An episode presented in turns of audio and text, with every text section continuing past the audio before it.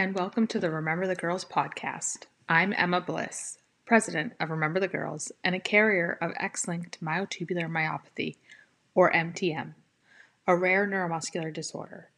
Remember the Girls is a nonprofit organization founded in 2017 with a mission to support and advocate for female carriers of X linked genetic disorders. Our sole purpose is to provide collaboration, education, and growth to our community and spread awareness of X linked women patients and their symptoms to the world of medicine and genetics. We do this by sharing our own personal journeys with you, along with many other brave women.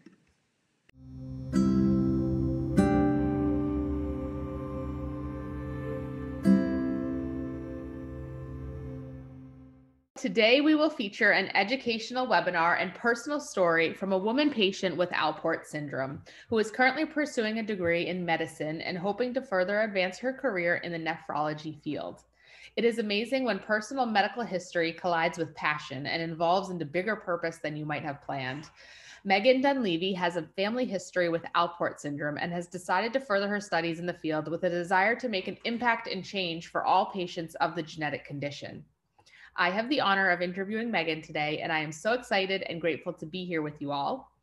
Alport syndrome is a rare X linked genetic condition can, characterized by progressive decline in kidney, kidney function, often resulting in end stage kidney disease, hearing loss, and eye abnormalities. Alport syndrome may be suspected from family history or clinical signs. Many fam- females with Alport syndrome are incorrectly told they are just carriers of the condition. This carrier phrasing is a misnomer and often results in unexpected and negative health consequences. Affected women are commonly undiagnosed, but 15 to 30% develop renal failure by 60 years and often hearing loss by middle age. We encourage all females with Alport syndrome to connect and collaborate inside the Remember the Girls community and with the Alport Syndrome Foundation. I have the pleasure of interviewing Megan today. Megan is an X-linked Alport syndrome patient and current fourth year medical student at Cooper Medical School of Rowan University in Camden, New Jersey. She has recently matched internal medicine at Cooper Hospital, where she will be beginning residency in June. Megan is passionate about nephrology, genetics, and patient advocacy, and is hopeful to pursue a nephrology fellowship after residency. Megan, welcome. Thank you so much for being with us to, here with us today. Um, I would love to open the space up for you to share a bit of your journey and why this mission is important to you. Thank you so much for having me. I'm very excited to be here. I do want to start off just um, with a quick disclaimer um, that the, the views and opinions I'm expressing are just my own. The, the content has not been reviewed or approved by my school, um, just for formality's sake. So my story is not unlike many others. Um, the Alport Syndrome Foundation put out a survey that found 51% uh, of adult Alport patients and 39% of first diagnosed offspring were initially misdiagnosed or incompletely diagnosed. So me and my family fall into that category. Um, and explaining um, my story comes along with explaining my family story, because as we all know, genetic disease is a family story.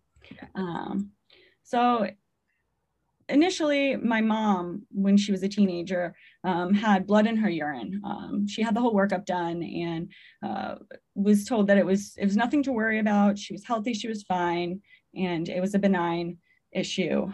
Um, so she accepted it as that. She didn't have any reason to question it. Mm-hmm. Um, moving forward, she had her first child with my father, um, and they noticed that he uh, also had blood in his urine. So knowing her own situation and and what had happened with her past, she was a little bit concerned. And, you know, she was a nurse at the time. So she talked with some colleagues, um, had some tests done.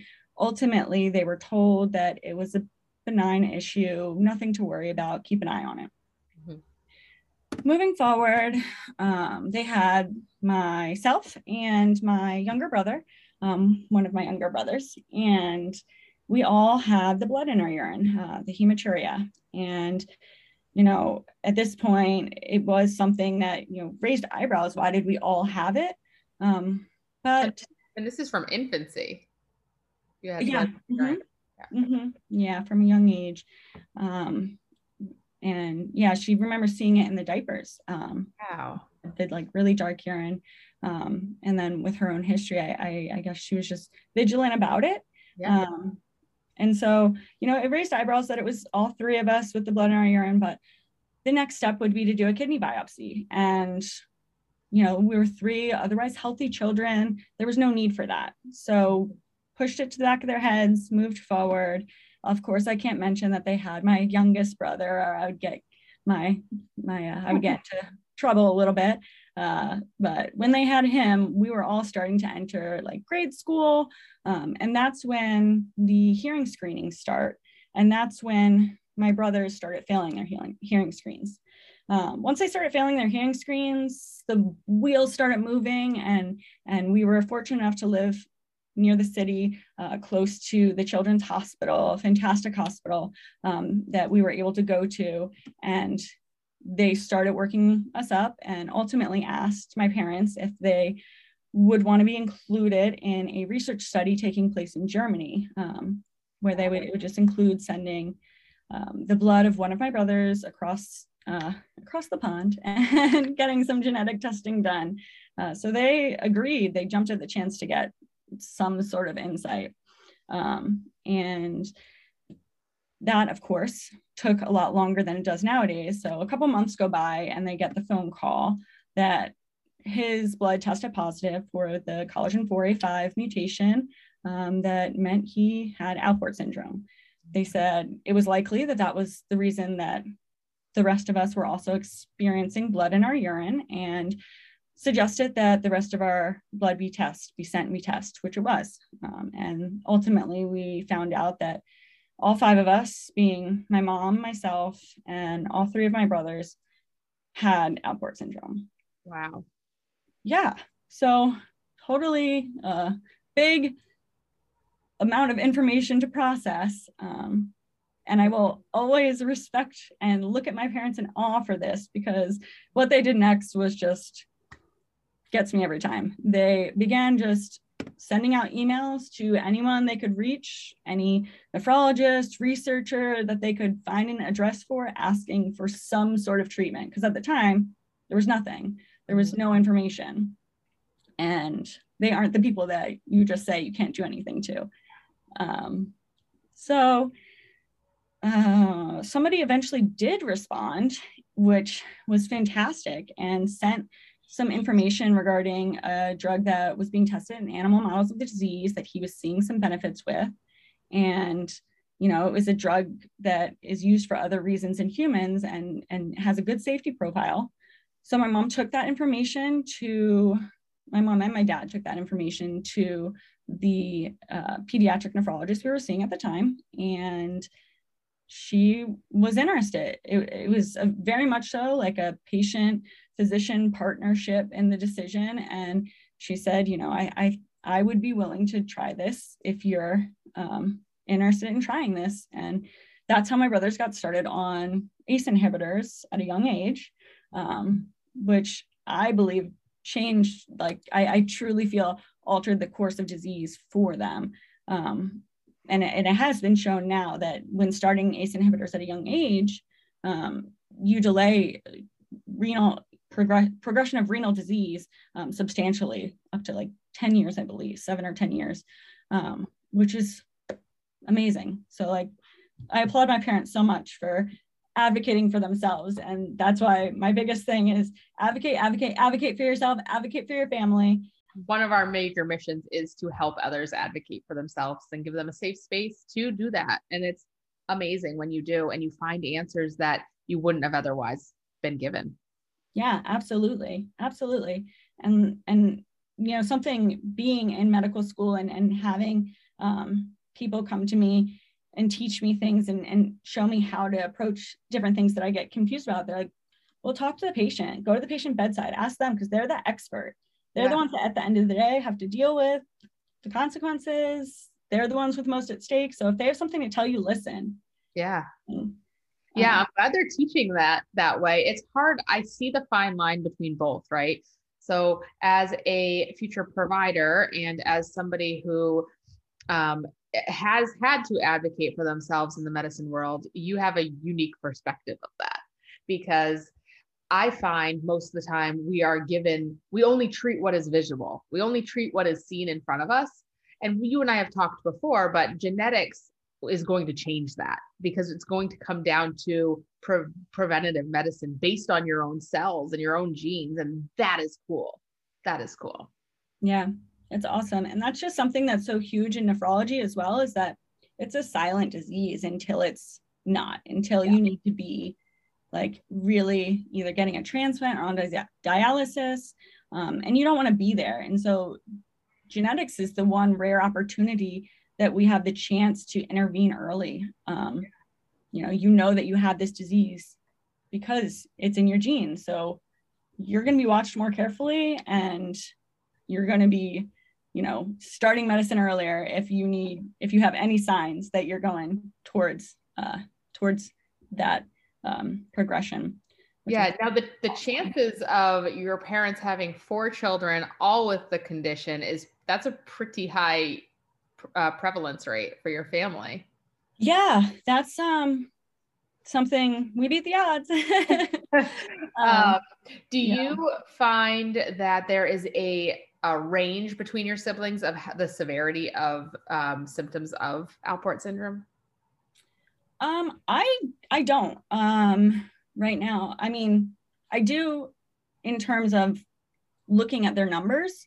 Mm-hmm. Um, certainly, my youngest brother uh, has has better kidney function than I do. Um, my oldest brother, obvi- he's older and age plays into it. Um, okay. So his is is worse, but overall, their rates of progression have been pretty similar. Um, I guess I would say that my youngest brother has been more stable than than the other two, I, and he was on on the uh, ACE inhibitor for the longest the longest time. So I guess that would make sense. Um, you yeah. know, extrapolating, uh, but of course we don't have any. I've, I've I've never done the numbers in front of me, so I can't make any claims like that.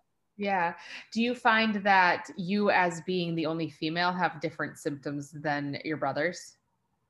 Yeah, absolutely. Yeah. So I was going to step into kind of um, how I was told about the disease and like okay. where that took me. Perfect. And I think that'll help to answer that question a little bit more. Um, so I kind of told the story of how my parents got diagnosed, but like we said, it was a lot to deal with and they had to cope before they told us. Um, so the day that they, maybe it was the day or a week of span where they told all of us individually. Um, and I remember knowing something was wrong. I mean, we were going to all these appointments, my brothers were taking medicine, you know, you hear them talking. Um, so I knew something was wrong. And my mom kind of just sat me down. Actually, I was in the pool, to be honest. I was I was swimming in the pool and she kind of I swam over to the edge and uh, she was like, I have to tell you something, you know, I think you know something's going on, but the boys all have this disease that it affects their kidneys and their hearing and they they need hearing aids and and at some point probably when they're 30 they're going to need to get a kidney transplant and i remember just like not wanting to really show my emotions or like reveal i was very independent so i just sunk to the bottom of the pool immediately How old were you? um i was about 12 okay mm-hmm. And I, That's so actually just, a big topic we talk about as well inside Remember the Girls is when is the appropriate age to tell your female child that they are a carrier of a rare condition? And it is so controversial and so personal. Um, yeah. But I love hearing different perspectives on that. So you were 12 at the time. Mm-hmm. Yes. Yeah. Um, that is like huge. And it's, I feel like if you were to ask me, it's different for everyone. It depends. You can't ask someone to tell someone something when they haven't even coped with it themselves. Right. Um, so it depends on when that person gets the diagnosis and then when you feel ready to share it and when you feel your child is ready to hear it. Yeah. Um, but you're right, it is so controversial. Um, I actually have a daughter who's she's going to be two in April, and she has a 50% chance of being a carrier of this condition that I'm a carrier of. Um, mm-hmm. And even when deciding when to test her is controversial. Like, should I test her now and and prepare to tell her at some point, or should I wait for her to make that decision when she's 18 and ready to have children? It's such a big topic, but it's absolutely one that's personal, but one that is should be discussed. Um, so yes, so I appreciate you telling me uh, your age. I think 12 is probably a common age where, or around a common age where people, women find out or tell their female child.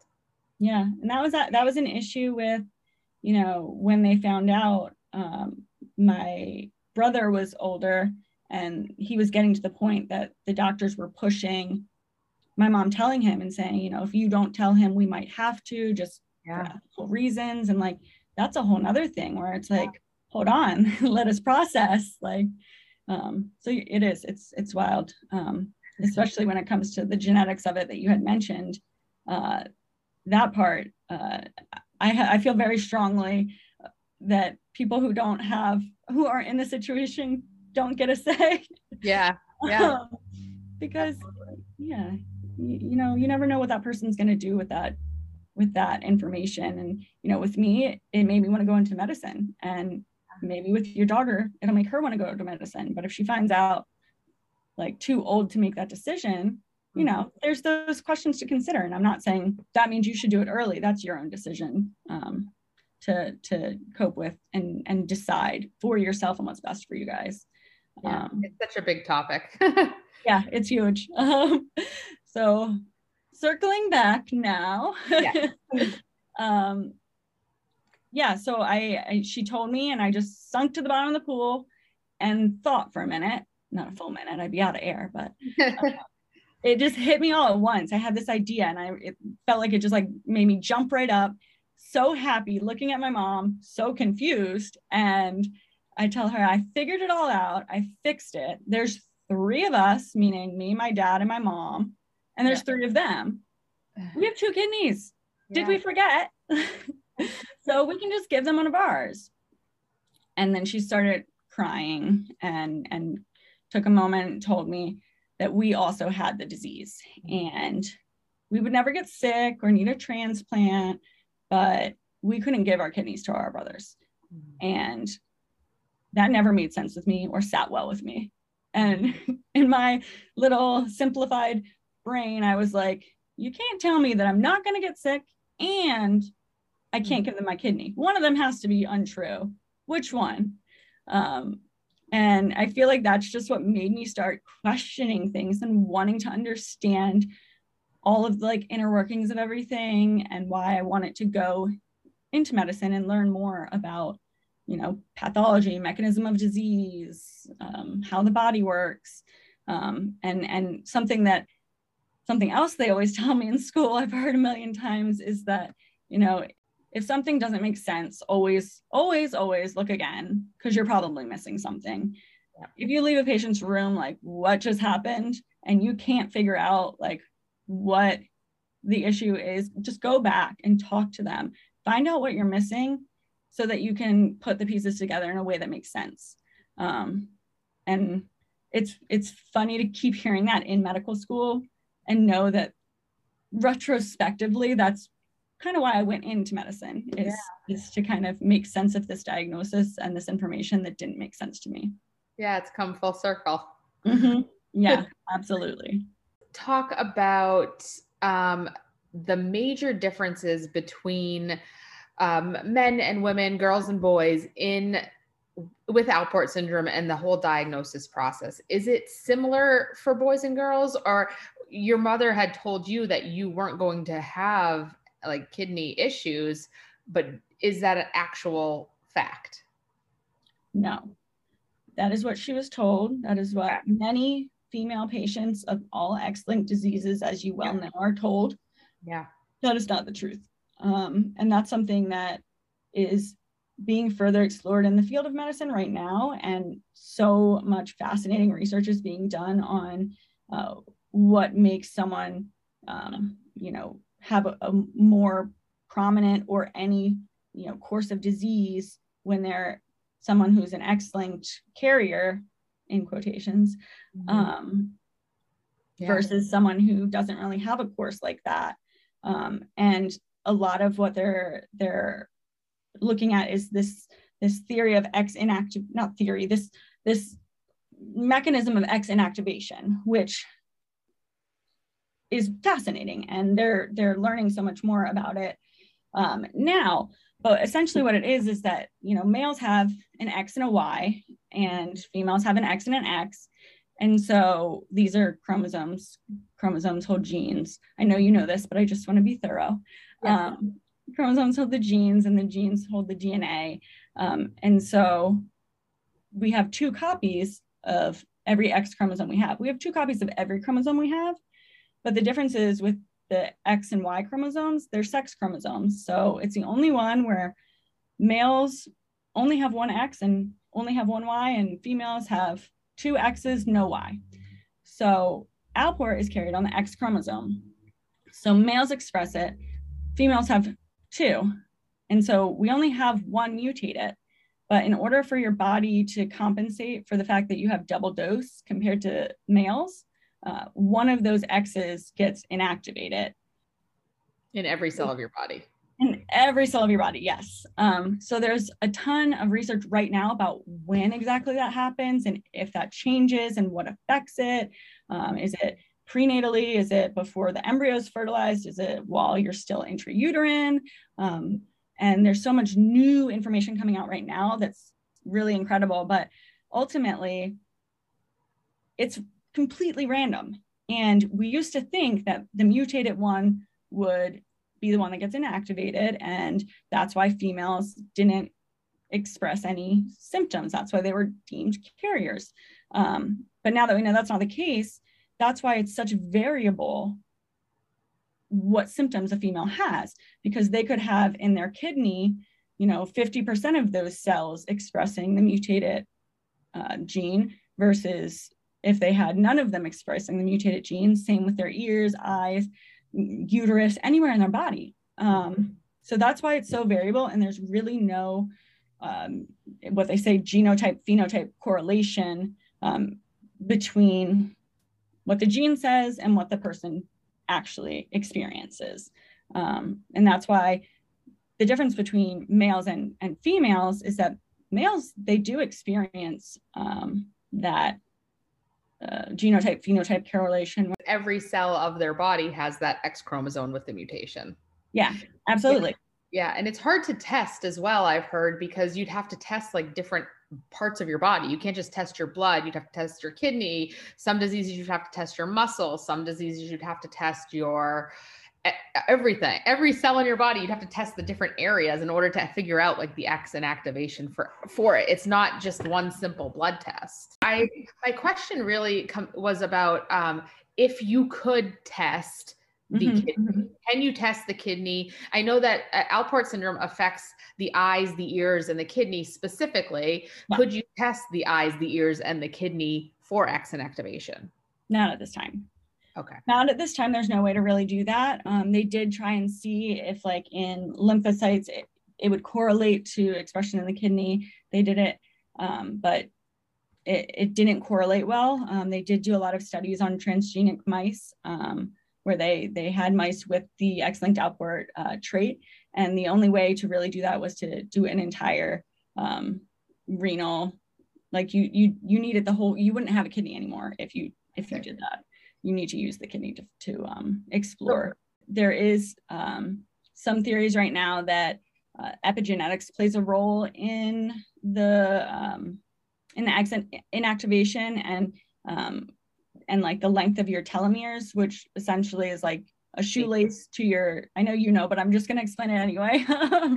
Like the plastic part of a shoelace so that it doesn't like uh, like allow mutations to happen. And so as you age your telomeres shorten and once once once they're shortened it, it causes different um, changes to the expression of your genes um, as well as you know if if if you go through life and have certain experiences, then it can change the expression of your of your genes in a way that you know if previously in your kidney you didn't have any of the mutated x expressed as you age it can start to express more which is fascinating and and very much on point with the fact that um, as we age, women see, seem to be seeing more symptoms. You know, goes with natural history of the disease, but as well, um, if if you see someone that starts to just have like a head dive in terms of their their disease progression that might be something going on as well um, i will i'm not as well versed in in this but i did do some reading on it in the last couple of weeks and it was it's it's very interesting and something that they're looking at more and more as it relates to X-linked disease, uh, yeah. X activation, X escape. Yeah, it's exciting to be in this field at this time with all this research going on.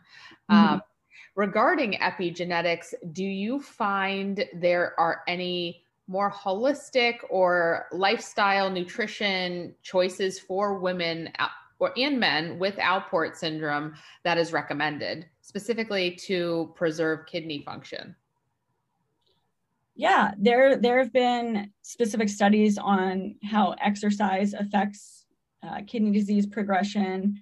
Um, I'm not sure if there's been any official recommendations, but I remember when I was looking uh, into different things to explore for my own research, I saw a lot about the benefits of of um, exercise in in in terms of kidney health and renal health.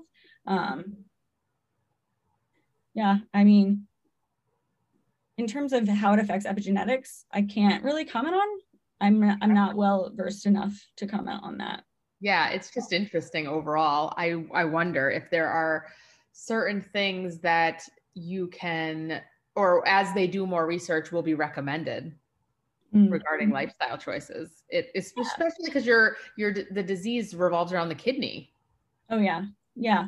Absolutely. And I mean, in terms of lifestyle choices, uh, unrelated to epigenetics or maybe related, but I'm just unaware, um, like, yes, they, they recommend against smoking. That's been shown to worsen renal disease, against obesity, uh, diabetes, um, um, exercise they, they say you should do, eating healthy, um, getting sleep, all of these things help to promote, you know, renal health.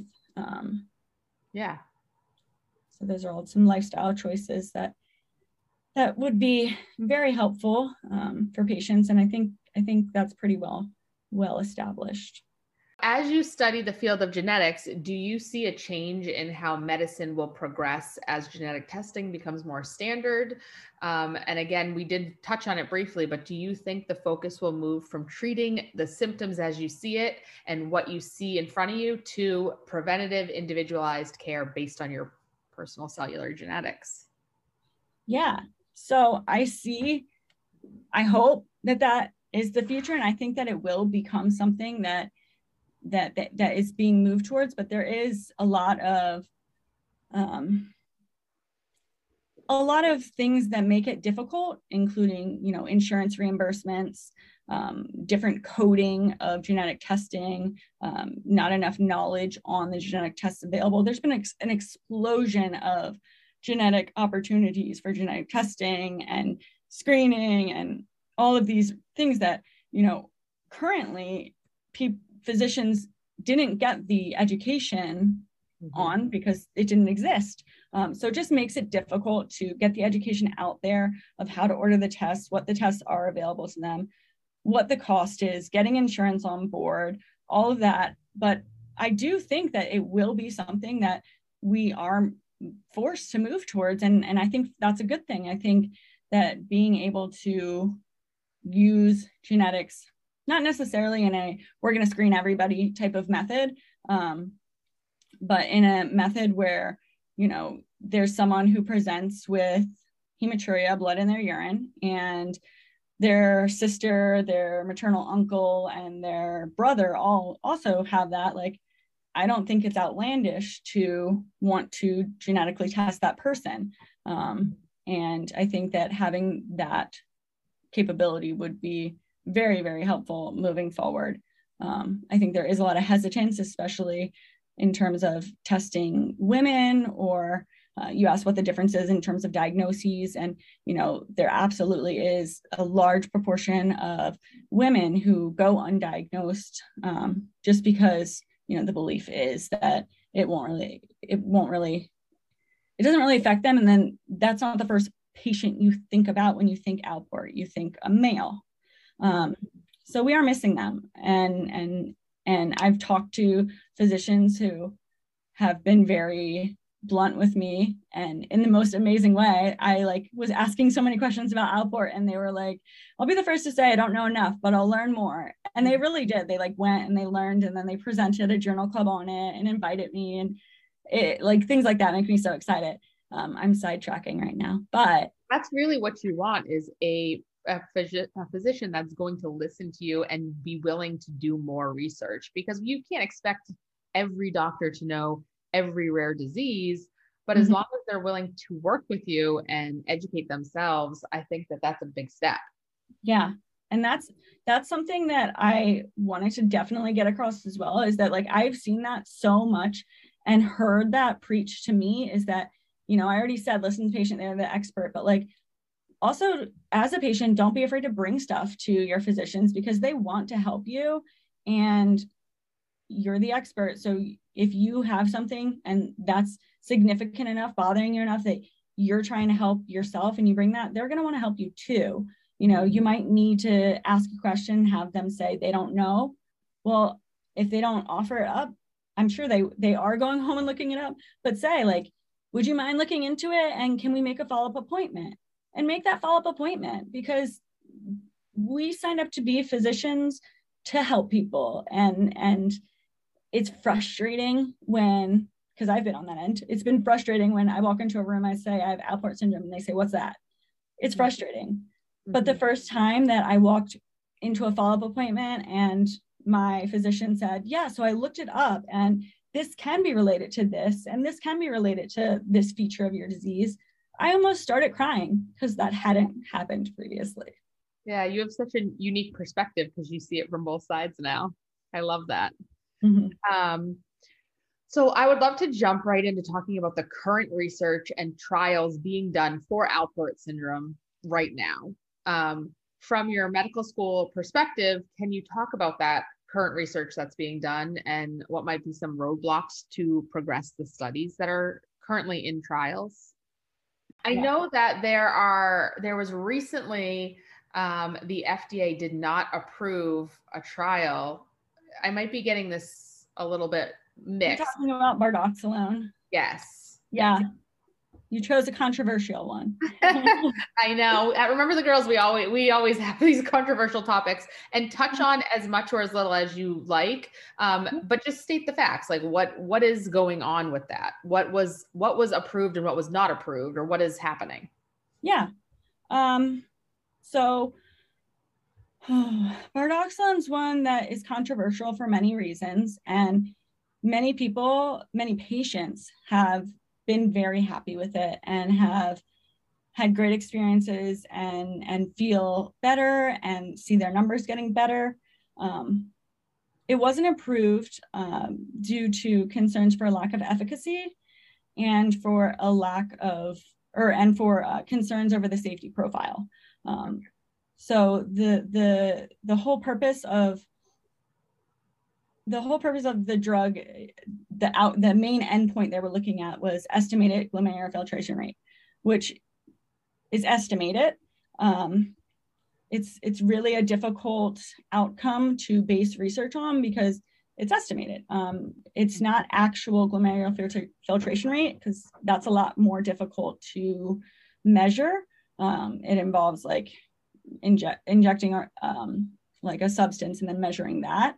Um, so this is just taking uh, markers, like they do a blood test and a urine test and using those that information, put it into a, a formula that then outputs what the estimated GFR is.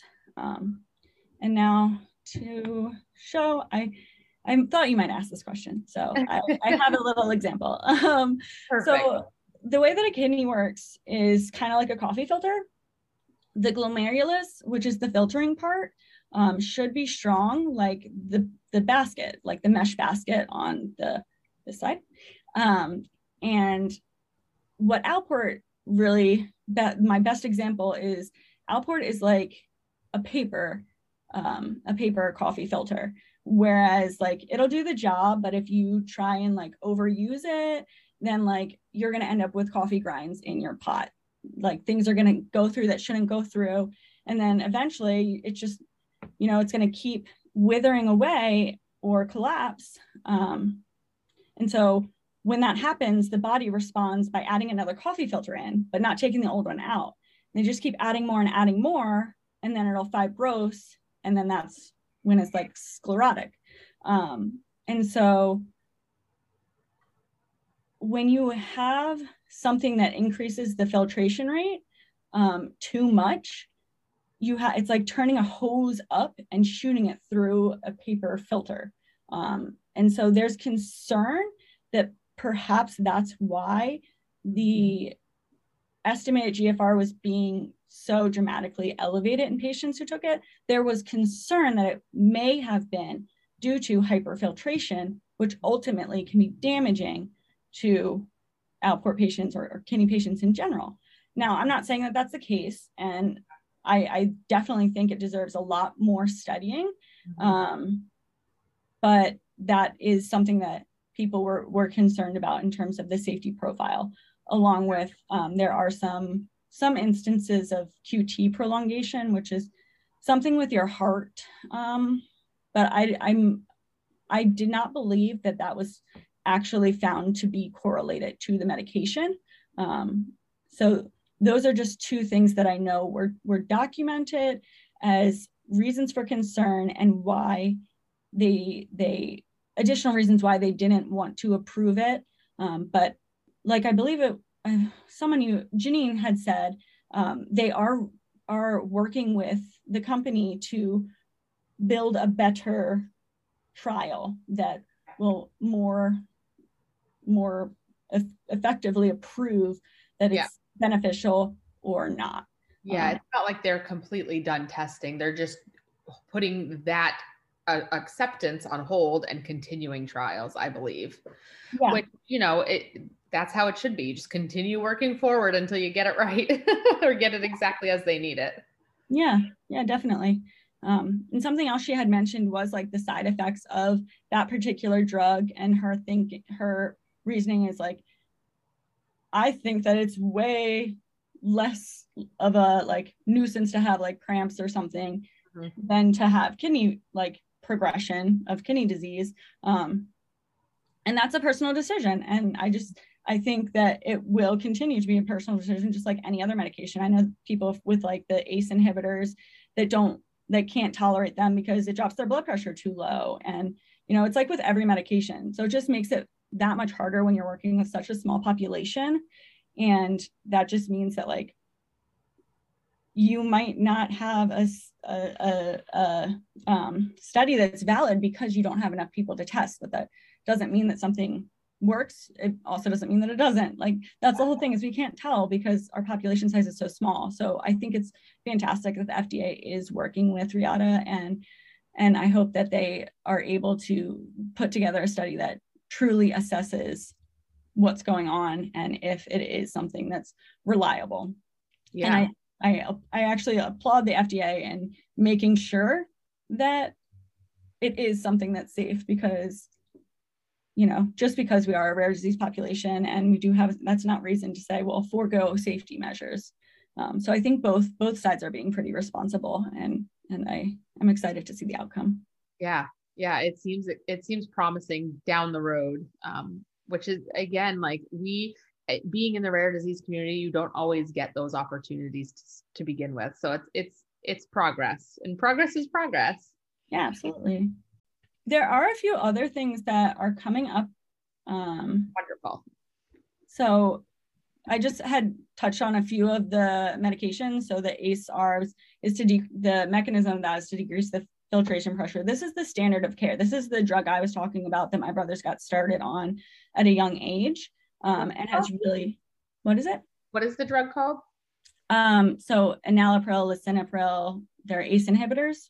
Okay. Mm-hmm. Um, so it says ACI, but. Oh, okay. Um, what is it, AT? Yeah, so it stands for angiotensin converting enzyme inhibitor, and the other one's angiotensin receptor uh, blockade. Um, so they, they work on the same um, pathway essentially. Um, and they're just aiming at decreasing filtration pressure to delay um, kidney failure. And then they also have another effect in reducing proteinuria. But there are downsides with like people who can't tolerate it due to low blood, pressure, which is is something um, that's ongoing. So other options, something that recently was looked at is the SGLT2 inhibitors, which is a diabetes medication um, that also reduces filtration pressure. And the whole mechanism was validated. Well, the idea was because ACIs work, then SGLT will probably work as well because it's the same, it reduces filtration pressure in the same way, but it focus on, focuses on um, sugar instead of protein. Um, so that is another one that they are working on. And then sparsentan is another drug that they're looking on that's a dual acting um, drug um, that blocks endothelin, endothelin 1 activation, which is another um, uh, like metabolite that, that um, increases your blood pressure. So sparsentan works on bringing down your blood pressure and bringing down your um, filtration pressure. So and these are all trial. These are all in trials, but they're currently in use. Correct. They they can definitely currently be in use. Um, the trials for it, their use in like Alport patients and kidney patients is ongoing. I believe the SGLT inhibitor is approved um, recently. Okay. But don't quote me on that. Uh, I'll have to check and check myself. Um, and then this one's really exciting. Lademirsen. Lademirsen. You never get better at pronouncing them, by the way. that doesn't happen. um, it's in phase two. It's an anti-micro RNA. So it's it's it's on the sides of genetics and it, it um, it protects tubular cells by stimulating metabolic pathways and reduces glomerular inflammation. And it does so through like genetic processes. So it's just super exciting and super cool that they're even going in this direction. And yeah. when I first heard about this, I was like, whoa, that'll never happen. But like, hey, here it is. And, and again, is this in a trial right now, or is it a is it a drug that is out there or a treatment that is out there? This one is in trial right now. This okay. one's in phase two, which means um, they're still assessing the safety profile. Okay.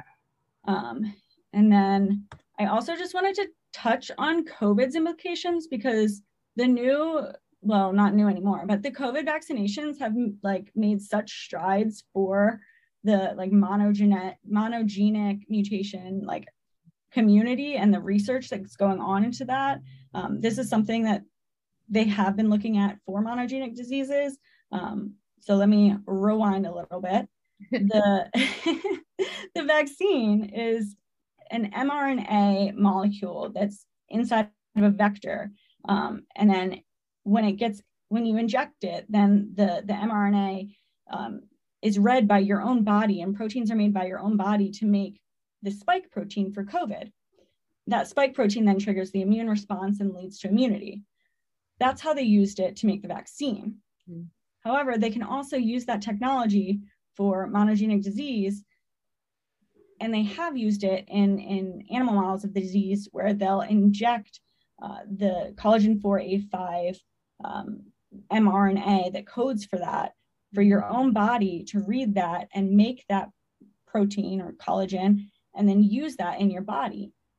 They're, they're currently looking at, at this type of technology in another monogenic disease, um, hemophilia mm-hmm. B, I believe. And, and if that is successful, then it, it will really propel forward um, this technology being used in, in rare diseases, monogenic diseases, genetic diseases. And that's something really, really exciting that I just wanted to touch a positive of COVID because it has, there aren't many. yeah. And it's such an exciting time to be in the field of genetics. I think there's so much movement uh, forward. And uh, this was just one implication, which is awesome. Um, so from your perspective as a student in medical school and somebody who has a rare disease, if you could go back to before you knew you had this condition, what would you tell yourself? Okay.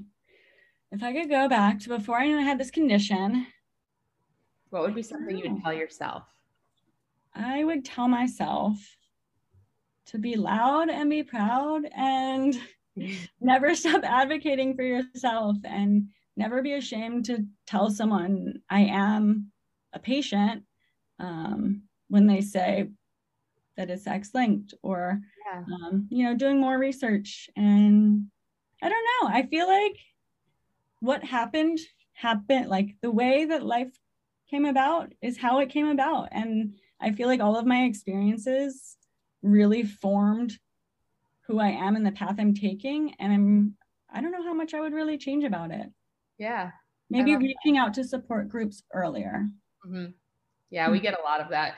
Finding resources and a community of uh, people in the same position. So I love that. Thank you so much, Megan, for being with us today. We really appreciate all your knowledge and sharing of your own personal journey. Um, again, we really appreciate it. Thank you. Yeah, thanks so much for having me. It's been an awesome conversation.